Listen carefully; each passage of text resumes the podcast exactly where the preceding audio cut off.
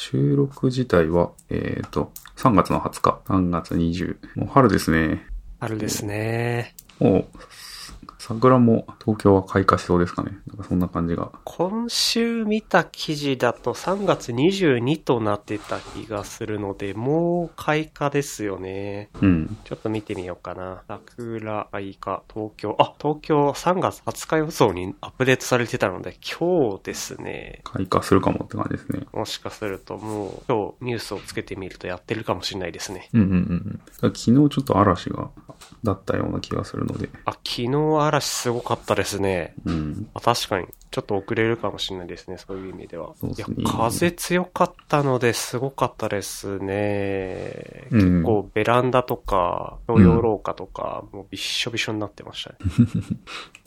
ちょっとこの3連休、なんかキャンプでも行こうかなって思ってたんですけど、ちょっと天気を見て、一旦断念しました。それにしてはそうですね、 キャンプ行くにしては春の嵐がすごいですよね。うん。うんうん。いや昨日も帰り5時頃からかな、なんかポツポツってきて、あって思ったら、うん、徐々に降り始めて、本当に夜になる頃には、うん、だいぶ朝とか天気良かったんですけどね。ねえ、良かったんですけど、結う構ん天気の変わり方が早いっすね。うん。例えば季春節のって変わり目って感じで。こういう感じですよね。うん。早いですよね。なんか、こないだ、あのーうん。ダウン、ダウンを着てたのに、もうダウン脱いで春コートを着てって思ってたら、もうなんか春コートさえいらないぐらい日中は暑くて、そうですね。暑いですよね。 うん、割とロンティ1枚だけで出かけるとか、うんうん。日中はそれで十分ですね。あ、えー、そんな感じで、えー、3月20日、えー、あれなんですよ。えっ、と、またいろいろ買い物をしようか、どうしようかっていう感じで、あれ、ハマ先ック日、スタジオも出ましたし、はい。はい。家電、大きなもの2つぐらい買ってましたよね。そうですなんね。か新しいものを買うんですか。いや、あのーそんなに必要としないものなんですけど、はい。アップル製品ですか。発表、そういえば前、先週お休みしたので、発表のことを触れてなかった気がしますね。ああ、確かに。ね iPad やら、ディスプレイやら、そうですね。 Mac mini の。でかいのとか。うんうんうんうんうん。え、もしかしてそれらを買うっていう話だったりしますかいや、あのースルーですね、自分は。あら、どれも。ただ、気にはなりますよね、やっぱり。特になんかそのスタジオディスプレイ。これが、あの、なんか iOS のフルバージョンが入ってるらしくて、えー。あの、 iOS のフルバージョンですかスタジオディスプレイの中にもう OS 入ってるんですよ。確か単にディスプレイじゃなくて A12 チップが入ってるっていうのが発表会の中であったと思うんですけど、あ 5K ディスプレイで、あの、カメラもついて、スピーカーもついて、で、まあ、USB 端子が 4つぐらいついて、うん。なんかディスプレイとしてはなんか優秀なんですけど、はいさらになんかその OS が載ってるっていうところがちょっと結構気になってて、ちょっとうんうん。どういう、その、活用がされるのかとかっていうのが、あの、まだいいですけど、まだ買わないですけど、ちょっと気になりますね。うんうん、個人的には。うんなんか一個、個あるのがそうですね。なんだろう。一個あるのがどこ中国店あはい。の、カメラの、あの、カメラを、えっ、と、んなんていうんですかね、人物に合わせて、その人物を中心に置くように、ああ、センターフレーム。はいはいはいはい。ありましたね、そういえば。なんかそのあ制しか御、も A13 バイオニックでした。うんうんうん。あ考えてみれば A13 バイオニックあたりからセンターフレーム書いた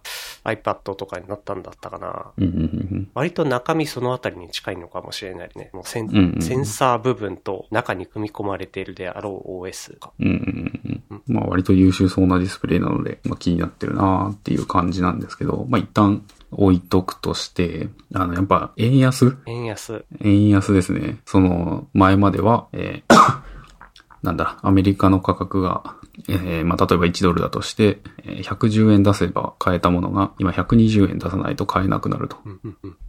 まあ、日本人、日本円を使ってる我々からするとちょっと高くなってると。これがね、そうですねあのーうんうんう困るんですよね、やっぱり。円安っていうのはその輸出に有利な話で、円が安いから海外で日本製のものが売れるっていそうう輸出には有利ですけど、輸入する側に立つと円が安いので海外製品買うときに高くなっちゃうっていう特そうなんでにすね今、その、半導体不足周りの話もよくありますけど、えっ、と、流通が結構止まっちゃってるので、なかなか、えー速度が遅いし、関税で止まって、で、さらになんか円安のせいでって感じで、速度は遅いわ、えー商品は高いわ、で、なかなか日本人が海外の製品買うには不利な状況になってきてるよ。はい。で、あの、半導体不足もあって、あの、物が高くなってるとか結構あって、すでに。うん、うん、うん、うん。で、まあ、いくつか欲しいものが海外製品があるんですけど、まあ、すでになんか2年前3万円ぐらいだったのが今4年、4万円ぐらいになってて、で、それがさらに今、円安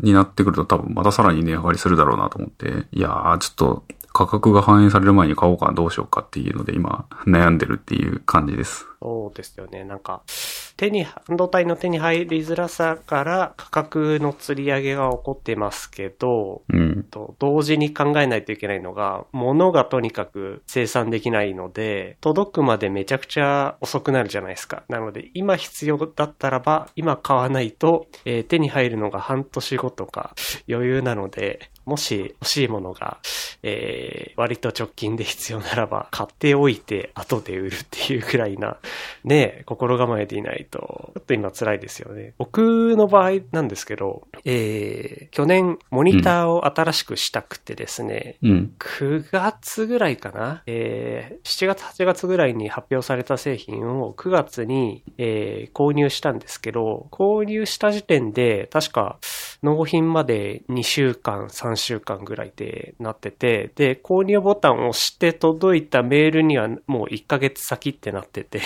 で、数日したらばそれがこう、何でしたっけえっ、と、入手待ちみたいなステータスになって、そっからが長かったんですけど、えー、9月に購入したにもかかわらず、12月になって、えっ、と、入荷未定っていうことになって、えっ、と、お店側からキャンセルされちゃいまして、 あら。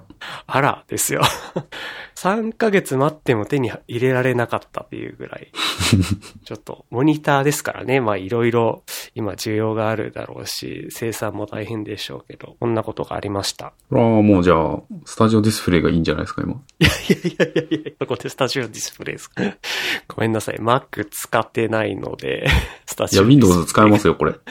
Windows 使えます Windows 使えますよ、これ。でも、コネクタが確か、えっ、と、すごく限られてませんでしたっけサンダーボルトですね。瀬戸、瀬戸康二さんの動画で見たんですけど、サンダーボルトしかコネクタがないってことなんで使えないんですよね。 HDMI。 HDMI が欲しいっていううんうんうんうん。話をされてましたけど、そうそうまあね汎用ディスプレイじゃないので、そうなんですよ Windows じゃ使えないんですよ。しかも、これなんでかあの HDMI 用意してくれないんですよね。まあだから、そうです。自分も買わないんですけど。カメラとか、うん。えっと、空間オーディオ対応のスピーカーとかでしたっけとかあるけど、そういうのも全然 Windows に対応してませんし。あカメラ使えないんですね基本的にこれはもう Windows Mac の人ですね。うんはい。うん、まあおそらくその先ほどおっしゃってた、その OS が組み込まれてるみたいな話でピンときたんですけど、うんうんうん。つまりはそういうことなんじゃないですかね。その中に OS が組み込まれてるから、サンダーボルトケーブルで繋いだ先の、えー OS、まあ、Windows やら Mac やらのソフトウェアと、まあ、何らかの連携が必要なわけで、結局それは Mac でしかサポートしないよという話じゃないでしょうか。うんうんうん。いいでしょうね。まああと、ラインナップの名前に今回、えっと、プロとか、そういう汎用的な名前じゃなくて、その性能が高いっていう意味でのプロって今まで使われてきましたけど、スタジオっていうなんかラインナップじゃないですか。うん。割と、うーん、ユースケースが限られてるっていう意味での名前かなって思って、スタジオで使ってくださいみたいな。スタジオ。今、今までって無オ印フだったり。ィスみたいな意味合いですよエね、アこれだ多ったり、分。プロだったり、そう。あんまり、なんでしょう、スペックに対しての名前だったけど、今回ユースケースっぽい名前じゃないですか。ユースケースっぽい名前っていうのがちょっとわかんないですけど、まあプロ、プロラインナップというよりかは、えー、なんかプロと今アマチュアの境界がやっぱり曖昧だと思うんで、特にそ YouTuber うですねみたいな。クリクリエイターが結構、うんんなんて言うんですかね、一般化したというか、なんで、そこ、そんな感じですよね。なんか、ユースケースとしては別に、その、プロでもいいし、スタジオでもいいし、無印でもいいかなとは思うんですけど、ハイアマチュアみたいな。またはプロの、うん戦略的に選ぶラインナップみたいな。戦略的というか、うん、こんな感じかなーって自分は印象でした。難しいラインナップになりましたね。名前が。プロより上ですよね。これって。いや、プロより下じゃないですかっ。てことは、この後出てくる6月に発表があるであろう M2 に合わせて多分ラインナップの整理が行われて、無印、スタジオ、プロみたいな順番になるんでしょうか。無印スタジオプロみたいな順番、今その Mac mini、Mac スタジオ、Mac Pro っていう多分ラインナップになってると思うんで、そんな感じなんじゃないかなって思いますね。あー、なるほど。多分ね、あれですよ、あの、な、なんかでチャートができてたはず。ちょっと、ちょっとチ動画をちゃんと見てないから、 あれだけど。なんか一応そういう説明がなんかしてたような気がしますね。あー、ラインナップについての説明があったんですね。えー、そうか。まあ、価単純格この的にもそんな感じだと思いますね。中間ライン。うんうんうんスペック見ると、プロを追い越しちゃってるので、スタジプロオのだ方っが上てかなまだアップルシリコンじゃないじゃないですか。ああ、そういうことですか。値段が中間だけど、うん。性能は、まあ最新版だから、うん。えっと、追い越しちゃったと。ただまあ、プロが世代が揃えば、やっぱり上のラインナップに戻ると。性能的にも。うん。うんうん。あそういうことなんですね。まあ、アップルは一旦いいとして、えっ、と、まあ、アップルは一旦いいとしてっていうか、えっ、と、ネタ、持ってきたネタで、えっ、と、 ネタの方に進んじゃうと、えー、なんかいろいろ持ってこられてますけど、何喋りますえ、あー、そうですね。何喋ろうかっていうのは特に、 なんか今日いっぱい持ってきてますね。うーん、どれもその、小ネタなので、さらっと。なんかじゃあ、どれか流した喋っいてください。ですけど、どれか喋る、どれか喋る、どれにしましょうか。じゃあまあ、時期逃しちゃうと、あれなんで、地震の話ですかね。うん。はい。えー、今日が20日なので、まあ先週あった福島県沖地震ですけど、うん。はい。関東全域で停電してましたね。なんか、うちも、えー、停電に巻き込まれた地域なんですけど、あ、そうなんですね。うーん結構、あのー広い、近、近所、広い雰囲気地域で、えっ、と、停電してたみたいだなっうんうんうん。て、全部後で分かったことなんですよ。あのー、11時過ぎでしたよね、もう夜。うん。だったんで、うち遮光カーテンだったから、あの、停電した瞬間、もう部屋が真っ暗になっちゃって、おー外の明かりさえも入ってこないから、あれ やばい。大丈夫だと思ったら停電しちゃったなって。あのーね、1回目はちょっとした揺れで、うんうんうなんんと。もなかったから、ああ、いつもの揺れかなと思ったら、2回目で、おーなかなか大きいなと思った瞬間に、ね、停電来ちゃったので、うわーっと。おーで、まあ自宅にいるともう、スマホとかも、なんでしょう、定位置にいて、うんうんあの、とっさに手伸ばせないところにあるわけで、暗くなった瞬間に、ああ、なんも見えないと。うん今までこう、明るいモニターとかに囲まれてたのに。で、まあカーテン、とりあえず開けに行こうと慎重にそろそろそろそろと、えー、ベランダまで行って、カーテン開けて、で、携帯の位置を探って、ライトつけて、えー、外見てみたらもう周り全部真っ暗と。で、遠くに見えるタワマンの方も全部真っ暗になってたから、あー、結構広い地域で停電してるっぽいなって。うんうんで、改めてスマホ見てみたら、あのー、4G も LTE も全然繋がらない、繋がらないというか、まあ、電波は2、3本立ってんですけども、回線速度がもうね、うん。周周りでみんな使ってるせいで、あのー、すごく遅くて、あ、もうこれは情報を仕入れるのも無理だな、状態になっちゃってて、はいはいはいはい久々にこう、ネットから全てなんか追い出されたなってう。いう夜で。 まあもう夜も夜だったんで、もう寝ちゃおうと。ね。何もできないので寝て、で、3時間後夜中にパッとこう全部復旧してくれたんだけど、いやーもうそしたらもう明るいのなんの。すごい明るく て、えー、完全にその後起きてましたね。朝4時まで。 あら。まあでもちょっと、僕え多分もうどうでしたかそっちは寝落ちしてたぐらいかな、あの時間。あー。寝てたら急に地震があって。で、起きて、なんか停電はしなくて、まあ、近所も普通に電気ついてて、ただ揺れてんなーってそうなんいでうす。うーん。 その後どうしたっけな割とでもまたすぐ寝た気がする。いや、その間、首都圏210万件が、なんと停電だったそうなんですよ。うんうんうんで、今日持ってきた記事、IT メディアのこのニュースの記事なんだけど、うん。うんうんあ、なるほどって、こう思ったのが、うん。うんうんうん。これは、えっと、その、東京電力側で、まあ、あらかじめ、こういう仕組みがはいはいあはって、前回、その福島の地震があった時は、えー、電力不足に陥っちゃって計画停電みたいなことをやってたのが、まあ、記憶にあると思うんですけど、つまりあの時何が起きてたかっていうと、電力を作っている、えー、工場が落ちちゃってるっていう状況に陥っちゃって、電力不足になったい。うーん。で、その復旧までに、えー何十時間ってこう、要してしまったわけですけど、えー今回は、えー工場、発電を止めた瞬間に、えー東電を停止する安全装置が働いて、うん。で、インフラ的な面、まあ、鉄道とかはちゃんと動いてましたしね。うん。っていうところだけはちゃんと供給しつつ、一般家庭向けのところは落として、えー前回のような長時間ダウンさせないっていう対策が取られてたので、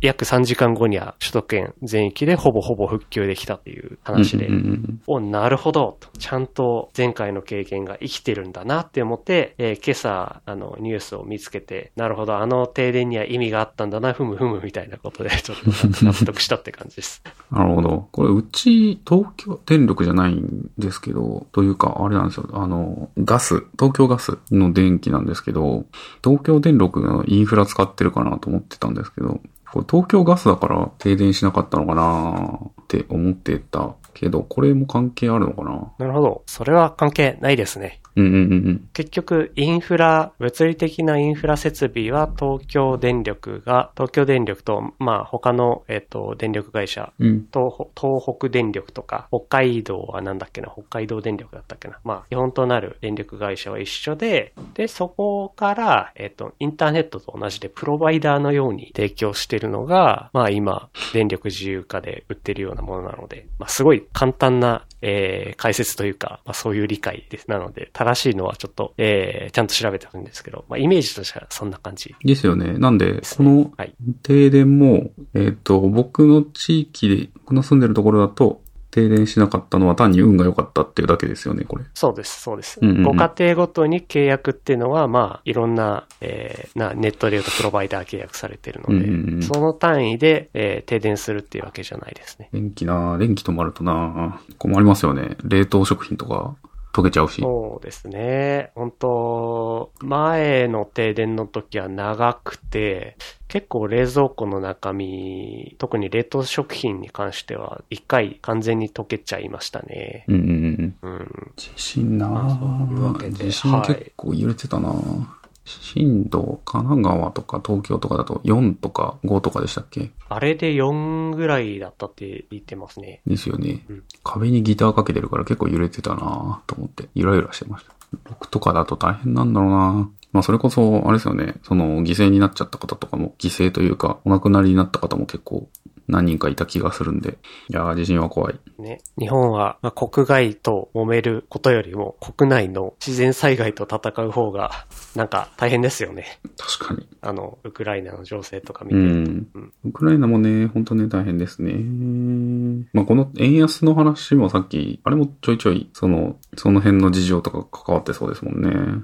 そうですよね。えーと、今日もらった、えー、日本新聞の記事ですか。これだと、18日の時点で、なるほど、円安水準が。うんうんいやー、困るなそうですね。で、ちょっとまあ、ウクライナネタに関して、ーはい。まあ、ちょっとツイッターで見た記事が、あの、き記事というか、まあ、ツイッターのうん。あるツイートが気になったんで、今日ちょっと持ってきたんですが、うん。えー、これ、オリジナルソースはどこなのかなちょっとわかんないんが、えー、この方のツイートで、えーロゴが大量に貼られていて、なんだろう、この企業ロゴの画像の集まりはと思ったら、えー、ロシアから撤退を決めた企業っていううん。画像らしいです。いやー、見てみたらすごい、なんか知ってる大手の会社がいっぱいあるなーっうんうんうん。ていうのがなかなかちょっと面白かったので持ってきました。これ見ましたこれ、なんか、ありますね。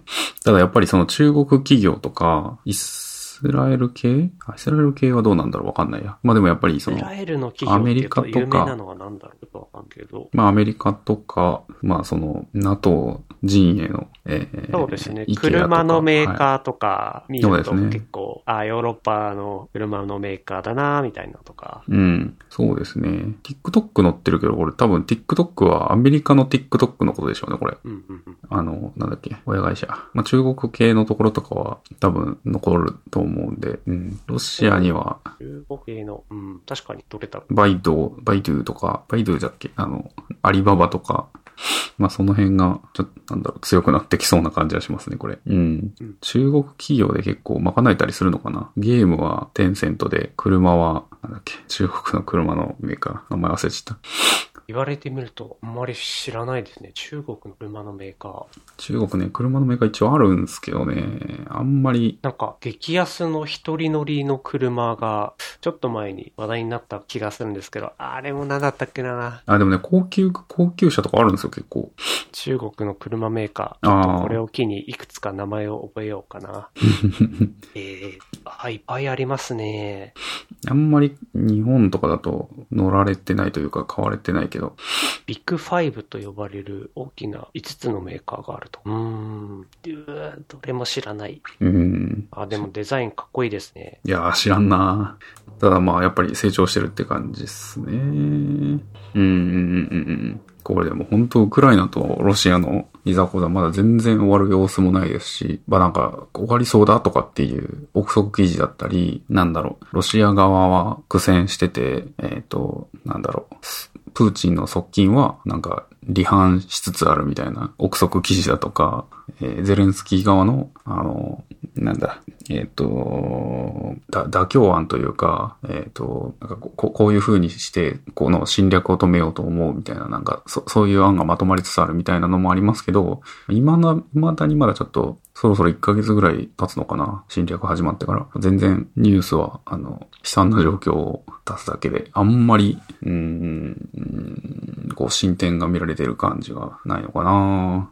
まあ、今後ちょっと、あれだなまた、この戦争が終わってもなんか、またなんか、うーん、火種がいろいろ出てきそうで、なんか嫌な感じですね。うーん、そうですね。なんか、なぜこのタイミングで、あの、まあ、こういうことになってしまったかっていうのを、まあ、いろんなところでこう、解説されたりしてるのが、割となんか、YouTube とかでも最近よく見られてて、で、最近、えー、こういった話をするときによく聞かれるのが、なんか、地政学っていう学問が、うんうんあるそうですね。えっ、と、これは先週だったかな中田敦彦の YouTube 大学でもなんか地政学っていうのを取り上げられてましたけど、まあそれぐらいなんかいろんなところで、えー地理的な、えー要因からなんか、うん。う。うんん、重要なポイントがあって、なんか今回の、えー、紛争について解説されるみたいなことをやってましたけど、うんえーそれについて、えっ、と、その前にですね、なんか Amazon で1巻と2巻が無料になってた漫画があるんですけど、今日持ってきた、えっ、と、紛争でしたらハッタまでっていう、あ、これ、貼った、えー貼ったって言うん ですね。はい。っていう漫画が、えーモーニングから出てまして、これが、まあ、タイミングとしてはドンピシャでして、うんえーこれ、どういう漫画かっていうと、まさにその地政学を扱った漫画で、うんうんうん。これの、えーっとね、単行本っていう。三巻ですかね。何巻だっけな。三巻がなんかもうウクライナそうの。ですね。単巻でウクライナについて、あ、二巻と三巻かな。はい。 2巻3巻にわたってますからね、取り上げられてるってことで、えー、これ、ちょっとその無料になってたので読んでみたら面白くて、えー、最新の8巻まで全部ちょっと読んでしまいました。あ、これ面白そうですね。面白かったです。買っちゃ地おう。政学っていう学問は、本当に1900、えー、え1800年代後半だったかななんかすごい新しい学問だそうで。うん。どういうことかなっていうのも全然わかんなかったんですけど、まあ、漫画の中では、えーこのハッタさんって人が、えーなんかコンサルみたいな会社に勤めてんですけど、いろんな紛争地域で、えー紛争の原因となっているところを地政学的に読み解いて解決していくみたいな感じで、まあ、大体解決に導いていくんで、こう、気持ちいい感じのうんうんうおん。話が続くんですけど、ところどころ、えっ、と、あれ、名前が出てこなかったんですけど、実際、日本の会社で、えー、リスク、世界的なリスクについて、うんえっ、と、調べてる方からの解説とかがところどころ挟まってて、まあそういうのを読みながら、あなるほど。はいはいはい。で、こう、端々に、えー、現在の情勢と地政学に関してのチップスみたいなのもうんうんうん。見ていく感じの、お勉強的な漫画って言っていいんですかね。 なんですよ。はい。ちょっと、えーまあ、こういうニュースが続いているので、ぜひ読んでみると、今だからこそすごい楽しめる漫画かもしれないです。これなんかちょっと今、最初これ、あれなんですね。そのブレックジットあの、イギリスの中での紛争というか、いざこざというか、なんだろう。あ、違うか。違うな。ブレグジット、えっ、と、EU から離脱するっていうところの話ですね。うんうんうん。まあ、うん。ある程度ノンフィクションに、ノンフィクションがあり、の要素ありつつ、うん。これちょっと面白そ、面白そう。結構現代だし、話も。現代というかもうこれ2020年なんですね。そうです。過去あがの、めちゃくちゃ新しいです。ええこれちょっと読んでみよう。最近漫画ちょいちょい、そういえばあの、あの、読んでて、あれ面白かったですね。あの、面白かったっていうか、読んでて気持ちいいというか。えっ、ー、とね、魔女、美女と、ん 魔女と野獣。なんか、あれですね、あのー、ディズニー映画にありそうな名前ですね。いや、えっ、ー、と、まだ前回読んでないんですけど、まあ、ま、魔女、なんか、どっちかっていうとバイオレンス系の、バイオレンスアクション系の漫画なんですけど、なんかスタイリッシュな感じで気持ちいいです。まだ、言うて、出てる感全部読んでないんですけど、なんかちょいちょい今、そういう漫画を数巻買ったり、なんか無料になってるやつとかを読んでまたいるんですけど、あとワンダンスっていう名のも前、の通り、あーファンタジー。うん、そうですね。ファンタジーですね。うん舞台は中世なのかな、うんあー中世っぽい感じですね。なんか、聖騎士団っていうのが出てきたり。そうですね。うんファンタジーですね。えー海外5カ国で観光を受けている反連発。結構大作なんですね。海外展開も。うんうんあ、ちょっと、まあ大作ならば読んでみようか な。うん。単行本で、えーまだそんな出てないと思うんですよね。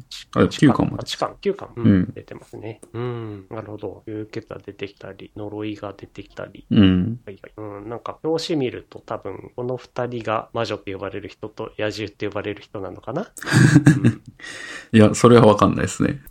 これでも結構面白いです。うん。漫画ね、結構ね、いいんですよね。手軽だし。時間あたりの、その、楽しい、あ、これなんかどっかで誰かが書いてたんですけど、前コスパって言うと、ちょっとお金を出すだけで、長い時間遊べる、えー例えば RPG みたいな、ゲームみたいな、それがコスパがいいと、その、若い頃はされたと思うんですけど、今、まあ、そもそも働いて収入を得るってことが、若い時って難しいですもんね。そうそうそうそうそう。今、ちょっと忙しいじゃないですか。ってなってくると、コスパのいい話になってくると、あの、まあ、お金を出して、あの、で、短い時間で、あの、得るものが多いっていう、うんうんうんうんうん。コスパのなんか考え方が違うというか。ああ、確かに変わってますね。うん。そうですね。なんで映画とかの方が、まあ、え映画もその2時間3時間こう、座って見るっていうのも、なんかココスパの悪い感じはするんですけど、まあ、それは、なんでしょう。境界線が、まあ、人によっては、ね、結構あると思うので、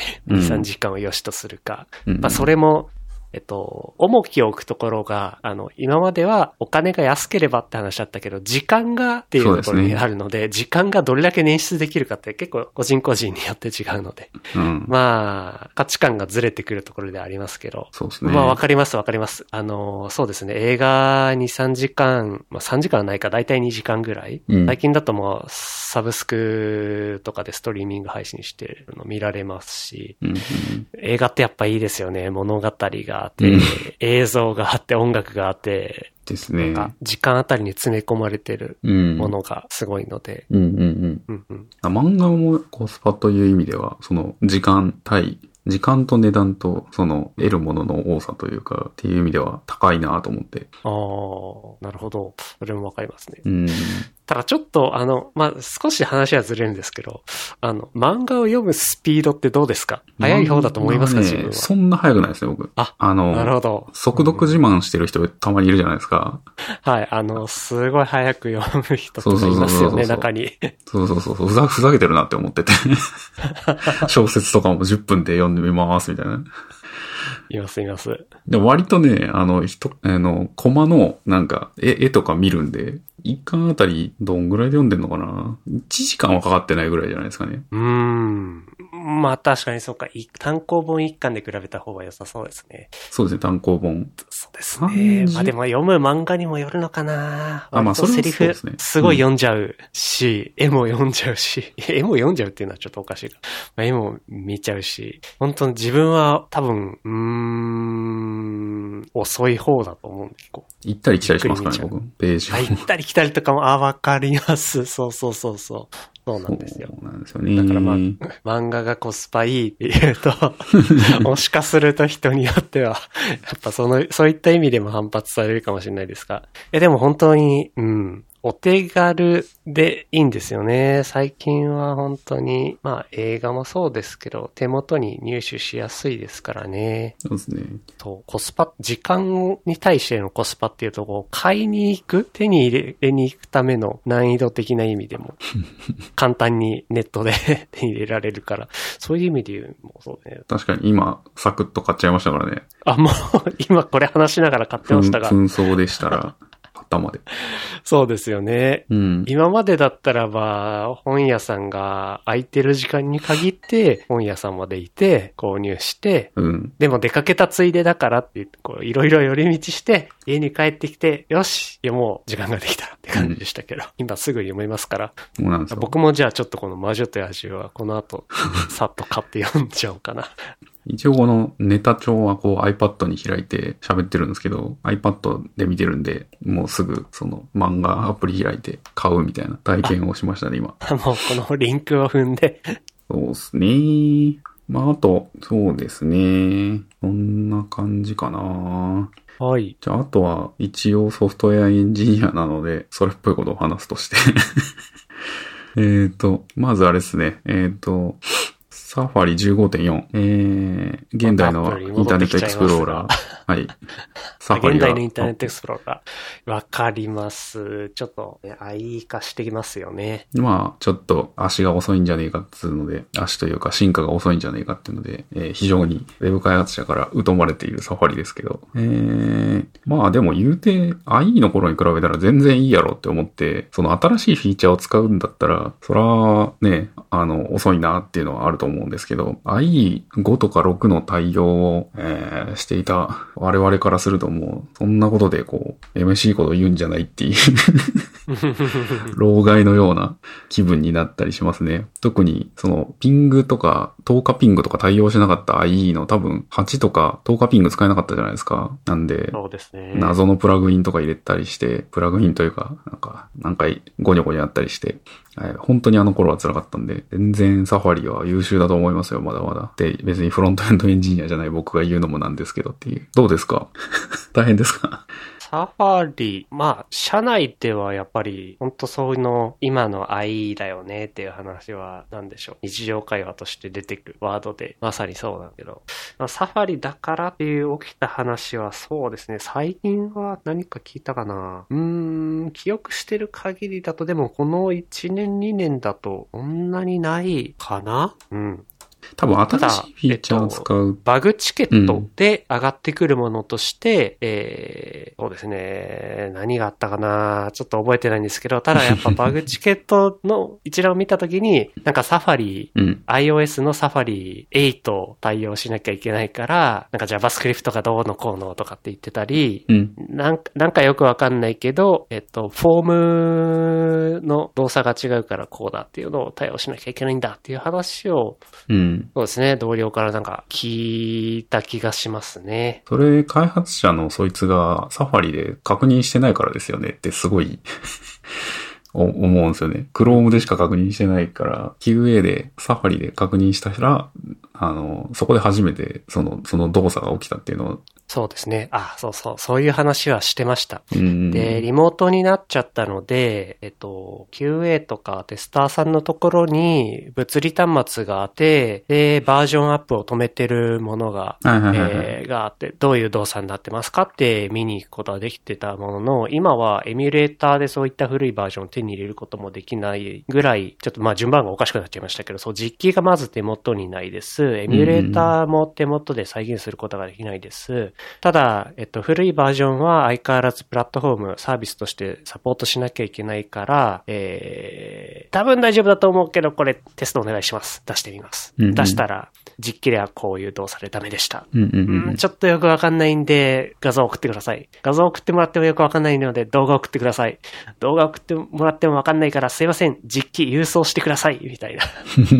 そういう話が結構あって、うん、大変なことになってるなっていうのはありますね。まあ大大変ですね。そのフロントってやっぱりその対応しないといけないデバイスとか OS 環境が多いから、まあやっぱ大変な仕事だなとは思うんで、あんまりそのフロントエンドの開発の戦略として、こう、新しいフィーチャーを取り入れすぎないっていうのは、ちゃんと枯れた技術をこう選択していくっていうのはすごい重要だと思ってるんですけど、なんか意外とこう新しい技術をどんどん取り入れようとする人が多くて、まあ、ば、なんだろう、状況によるとは思うんですけど、なんか枯れた技術についてのなんか、あの、ノウハウとかあってもいいんじゃないかなとは思うんですけど、なんかあんまそういうのって語られないですよね。そうですね。うん、自分の周りだと、まあ、作られたサービスがそもそも若い。3年生きてたらいい方ぐらいな感じであったりして。でも中には5年以上、10年動いてるサービスがあって、そういうところは、えー、おっさんエンジニアが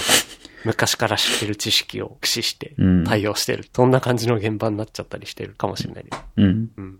あとは、うーん、デザインとか、まあ、ユーザー体験的なところ、目指すところが、うーん、問題があるかなと思ってて、うん。今でこそ割と標準っていうところに乗っかってて、デザインとか、うん。えー共通した同一のものを提供できるようになってきつつはありますけど、昔ってこうブラウザの差がすごく多かったのにもかかわらず、デザインとかユーザー体験がこう同じものをできるようにって、いあーろいろハック、ハックしてきたので、そのハックしてきたものが負の遺産として残ってたり。うん。そうですね。昔の IE のバージョンまでサポートするとかっていうのを多分してると思うんで、古いというか長く使われてるサービスとかだと。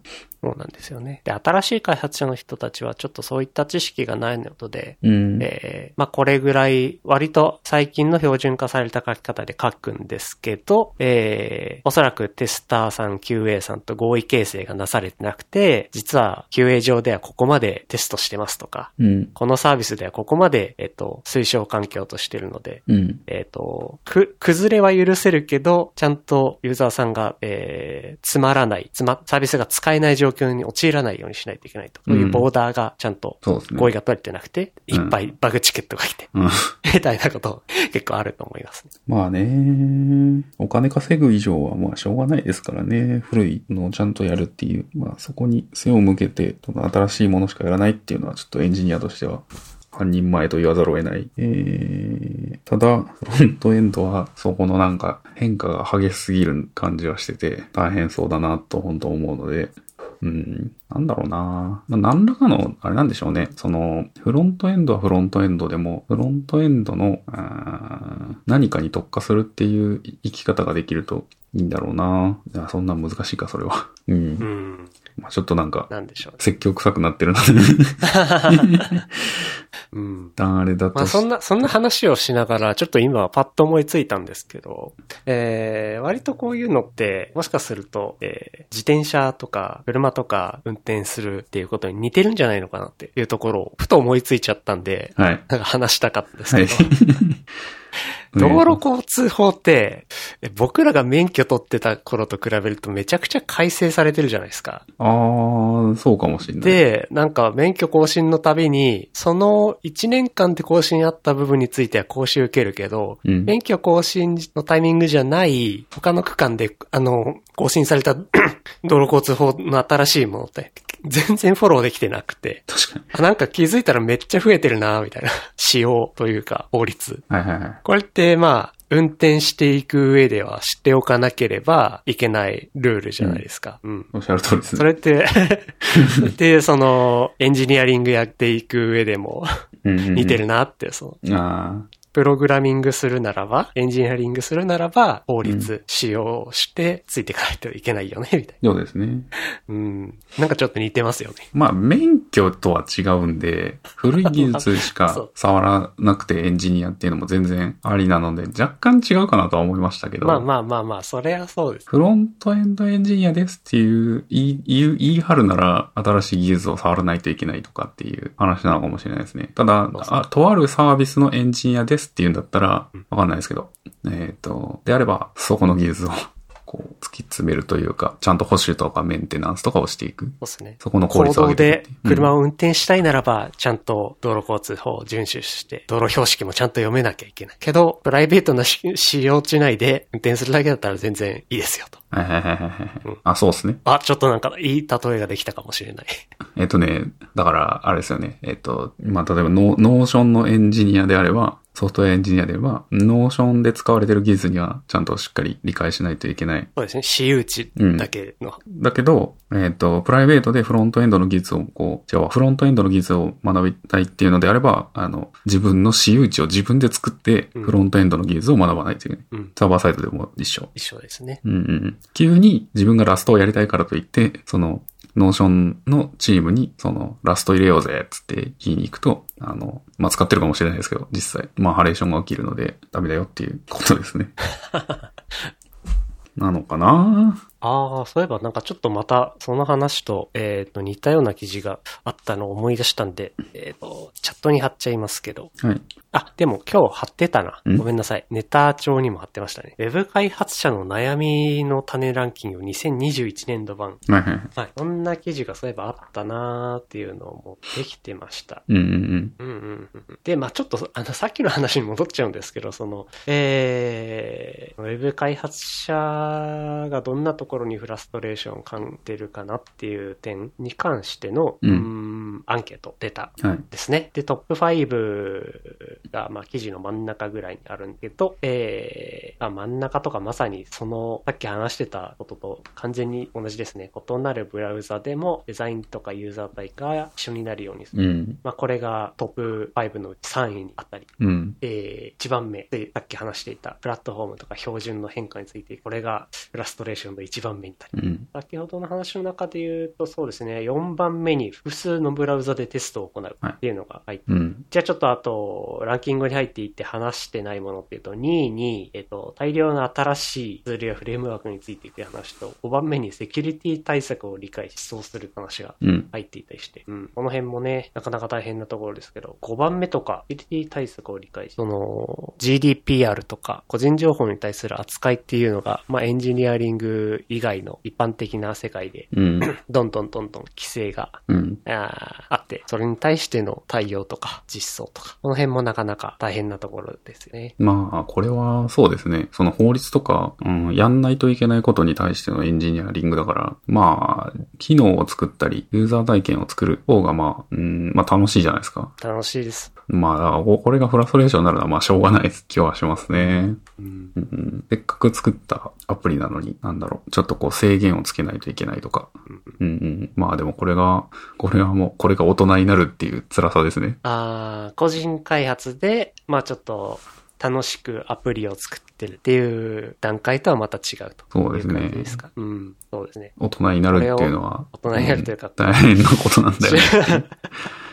なんかちょっとぼやっとさせちゃいましたけど、つまり社会人としてエンジニアリングでご飯を食べていくって思ったら、まあ割とこういうことをいや、しなければいけないまあ、そうですだね。ね。うん。まあ、個人アプリでもセキュリティ対策はした方がいいと思いますけど、 まあもちろん。まあ、いろんな社会との都合をつけながら製品を開発していくっていう、やらないといけないことをやっていくっていう感じですね。大量の新しいツールやフレームワークについていくっていうのは、俺は、これは本当そう思いますね。何をそんな作っているいるのかって感じはしてますけど。 そうですよね。うん。いろんな概念が生まれたり、うんうんまあ開発を簡単にするためにいろんなツールが生まれたり、フレームワークが生まれたり、はうん、してるけど、まあ、10年もやってるサービスだと、それら各世代で使われてたものが大量に放置されていて、い。そうなんですよね。これ本当辛いところだと思います。 ウェブうん、開発での。ウェブは本当に変わってきましたね。うん。先日メンテしてるものの中にガルプがあった時は、あ、なんか久しぶりに見たなっていうう、ん。はい、感じがしましたし、まあ、ガルプを外していくっていうメンテナンスができていけばよかったんでしょうけど、そんな開発をこう、する、なんだろう、タイミングがなかったんでしょうね、そのプロダクトは。ですね。うーん、それは、なん、なんだったっけな。割とサービスのコアな部分というよりかは、ライブラリみたいな感じで周辺のものとして使われているものだったから、特にアップデートが必要なかったものだった気がしますね。ああ、なので、ほぼノーメンテで、はいはい存在も忘れられていたものが、ちょっと対応が必要で、まあ、これは、先ほどの言ってた、その、セキュリティやら、うんうんうん法令純粋やら、の文脈で必要になったから、うんうんうん。見てみ、見てみたら、はいって感じですね。うんまあ、そうですよね。ツールも自分らで作ってるやつと、その依存関係にあるやつとかうん、いろいろありますからね。ありますからね。まあ、テックリードがいて、常にその、めん見ていて使われてるライブラリだったり、ツール類だとか、さすがにこれ古すぎるからアップデートしとこうやっていう話をできるといいんだけど、やっぱり多すぎるので目が届かないですよね。そうですね。うん、なんか、やっぱり最初作ってる頃は、十数人のエンジニアがいて、ガンガン開発して、ええってなってるんですけど、サービス、ある程度運営フェーズになると、運営だけのエンジニアが残されて、他の人が新しいサービスにいてって感じで、ううどんどんどんどん、えっ、と、作ってるサービスの規模と、えっ、と、量、メンテナンスするプロダクト、ツールの量は多いんだけど、それに対して、えー人が少なかったり。っうんうん。てなるともう、うーん、リードしてる人がどうこうっていう感じじゃなくて、なんでしょう。3人、4人ぐらいで、うんうん。なんとかあっちこっちにあるものを壊れないように慎重にそうですよね。まあ、業務ってい、う世界になっちゃいます。業務委託で運営をお願いするとかなんかそういう感じになってきますもんね。そうですね。一部はやっぱり外に出してとか、うんまあそうですね。いやそこまで行くとね、なんか、お金がどれだけっていう話にもなってきちゃって、ちょっと難しいですね。うん。維持するためのお金をちゃんと稼げてるか。もしくは他のプロダクトで稼いだ金で維持するか。はいはい割と経営的な判断が。いやー、難しい話ですなってな感じで、まあ、そうですね。はい。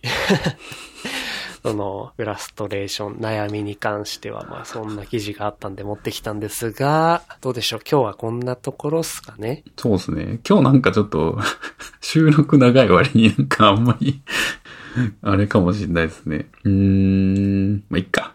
お、それは来週何かやってくれるという、期待をしていいんでしょうかそれはお互い様ですよ、本当に。い やー、今日ちょっとあれだなもうずっとグランツーリスモ朝やってたから、頭がぼーっとして、あんまりなんか、歯切れが悪い方、収録になってしまった気がする。いろいろ。 こうギアが、あの、あれじゃないですか。結構早いところに入ってて、すごい思考が加速してるんじゃないですかそういうことはないんでそすういうかことないです。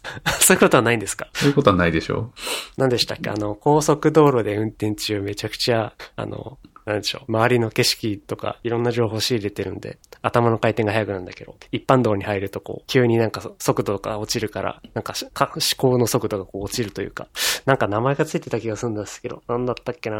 ああ、そうなんだ。単純に動体視力は、まあ、変わってる気はしますけど、高速ってそんなに情報ないから、周りは。あの、まあ、追い越してくる車がいるなとか、この辺覆面多そうだなとか、近くのサービスエリア寄りたいなとか、なんかそ、それぐらいの情報しかなんかあんま見てないかもしれないですね。逆に一般道に入ると情報が多くなる感じはして、スピードが遅くなる分なんかその情報量に追いつけられるようになるっていうか、そういうことじゃないですかね。 うん、うん、うんうん、うん。なんか違いそうだ。まあいいや。いや、なんか名前がついてた、あの、あそうなんだ現象というか、だった気がするんですけど、いや、なその名前が思い出せない。あの、本屋さんに行くとトイレ行きたくなる現象の名前って知ってますえ、知らないです。青木まりこ現象ですかえ、しえそ んな名前ちょっと単に言いたかったから言いたか、言っただけなんですけど。えー、面白いですね。そんな名前がついてる。うん、なんかラジオかなんかで青木まりこさんっていう人が投書して、あの、トイレに行きたくなるんですよね。わかるって DJ の人が言って、これからはこれのことを青木まりこ現象と呼びましょうっていうので名前がついたはず。おー。どうでもいい話ですララジオでそんな 名前ついたのあったんですか、まあでも何々現象とか、まあ基本的にあれですよね。な名前ってその命名した人の名前がつくこと多いから、本当一致しないこと多いんですよね。うん、そうですね。うん、今も、な、何につ、思い出そうとしてたことについて、何現象だったっけなって思い出そうとしてるんですけど、多分それも人の名前がついてんのかなあ、もしもしはいはいはいはい。はい。今、しちょっと調べたけど、出てこないので。うん、わかんないです。わかんないっす。はい、じゃあ、今日は、 こんなところで。はい、もうちょっとこ次回はなんか、面白い話ができるようになろう。 はい。はーい。じゃあ、お疲れ様です。はい、お疲れ様です。アサリ FM。